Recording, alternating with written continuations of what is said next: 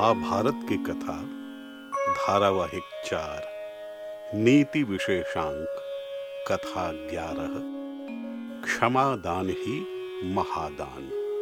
बहुत समय पहले की बात है। कलमाश पाद नामक एक राजा थे। एक दिन वे शिकार खेलने के लिए वन में गए।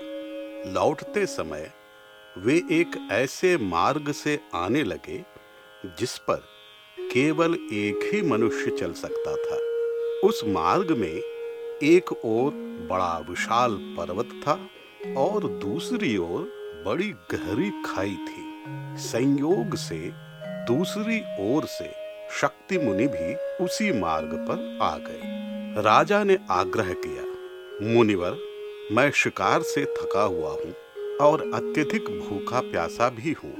कृपया आप मार्ग छोड़ दें और मुझे जाने दें। शक्ति मुनि बोले, राजन, सनातन धर्म के अनुसार यह क्षत्रियों का धर्म है कि वे ब्राह्मण के लिए मार्ग छोड़ दें। अतः आप मार्ग से हट जाएँ और मुझे जाने दें। इस प्रकार उन दोनों के मध्य तर्क वितर्क होने लगा और वे दोनों ही अपनी अपनी बातों पर अड़े रहे। अधिक समय बीत गया, किंतु किसी ने भी दूसरे के लिए मार्ग न छोड़ा। राजा भूख और प्यास से व्याकुल थे, रुष्ट होकर बिना सोचे विचारे ही उन्होंने मुनि के शरीर पर चाबुक से दे मारा। मुनि के लिए यह अनहोनी बात थी। उनके लिए यह अविश्वसनीय था कि कोई राजा ऐसा भी कर सकते थे। उन्होंने इससे स्वयं को अत्यधिक अपमानित अनुभव किया और रुष्ट होकर क्रोध में आकर बोले, अरे पापी राजन, तुमने एक मुनि को चाबुक से मारा? ले, तुझे शाप देता हूँ। इस राक्षस प्रवृत्ति के कारण तू अभी राक्षस बन जा। मुनि के शाप का प्रभाव तुरंत हुआ और राजा कलमाशपाद तत्क्षण राक्षस में परिवर्तित हो गए। राजा अधिक दुखी हुए और क्रोधित भी।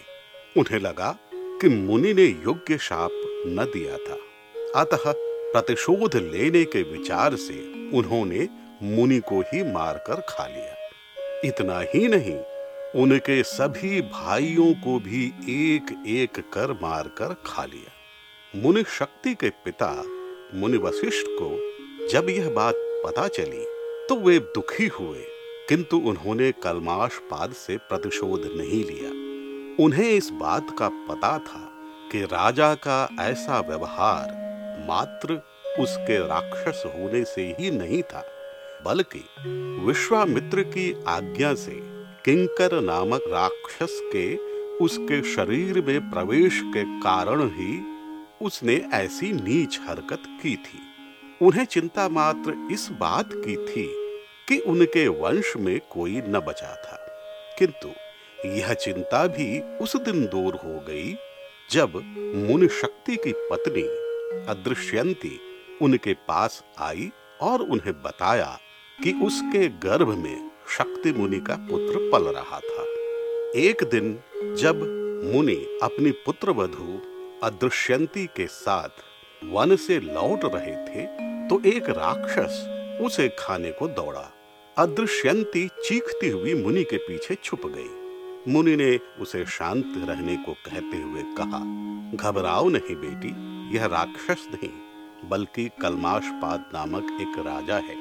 उसके बाद मुनि वशिष्ठ ने उस राक्षस को अपनी हुंकार से रोक दिया और हाथ में जल लेकर मंत्र पढ़ा और उस राक्षस पर फेंका। तत्काल ही कलमाशपाद अपने असली स्वरूप में बारह वर्षों के बाद आ गया।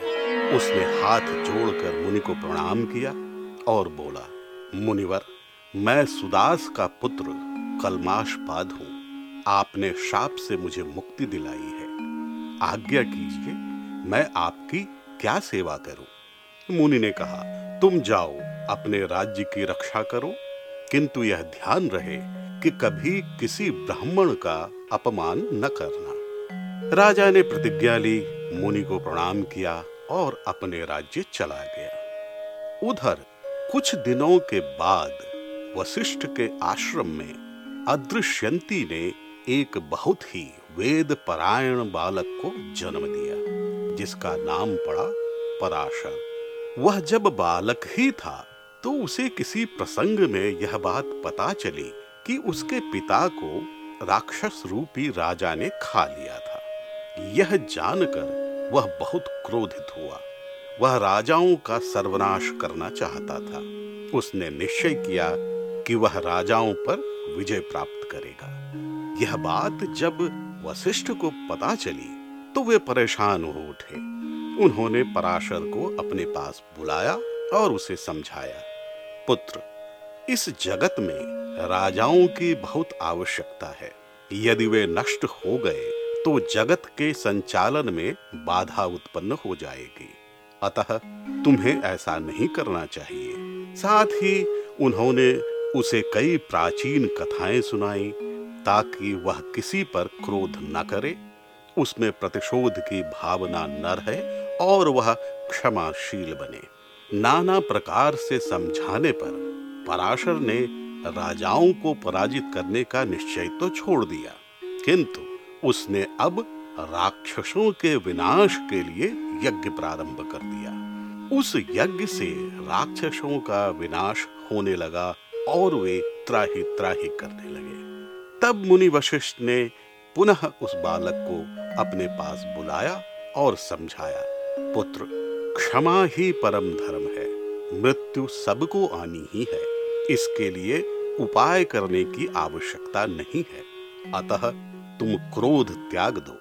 तब पराशर ने क्षमा धर्म को स्वीकार किया और अपनी यज्ञाग्नि को हिमाचल के वन में छोड़ दिया। कहते हैं कि वह आग अब भी राक्षस, वृक्ष आदि को चलाती रहती है। कथा की सीख यही है कि क्षमा ही परम धर्म है। क्षमा करने से मनुष्य छोटा नहीं होता।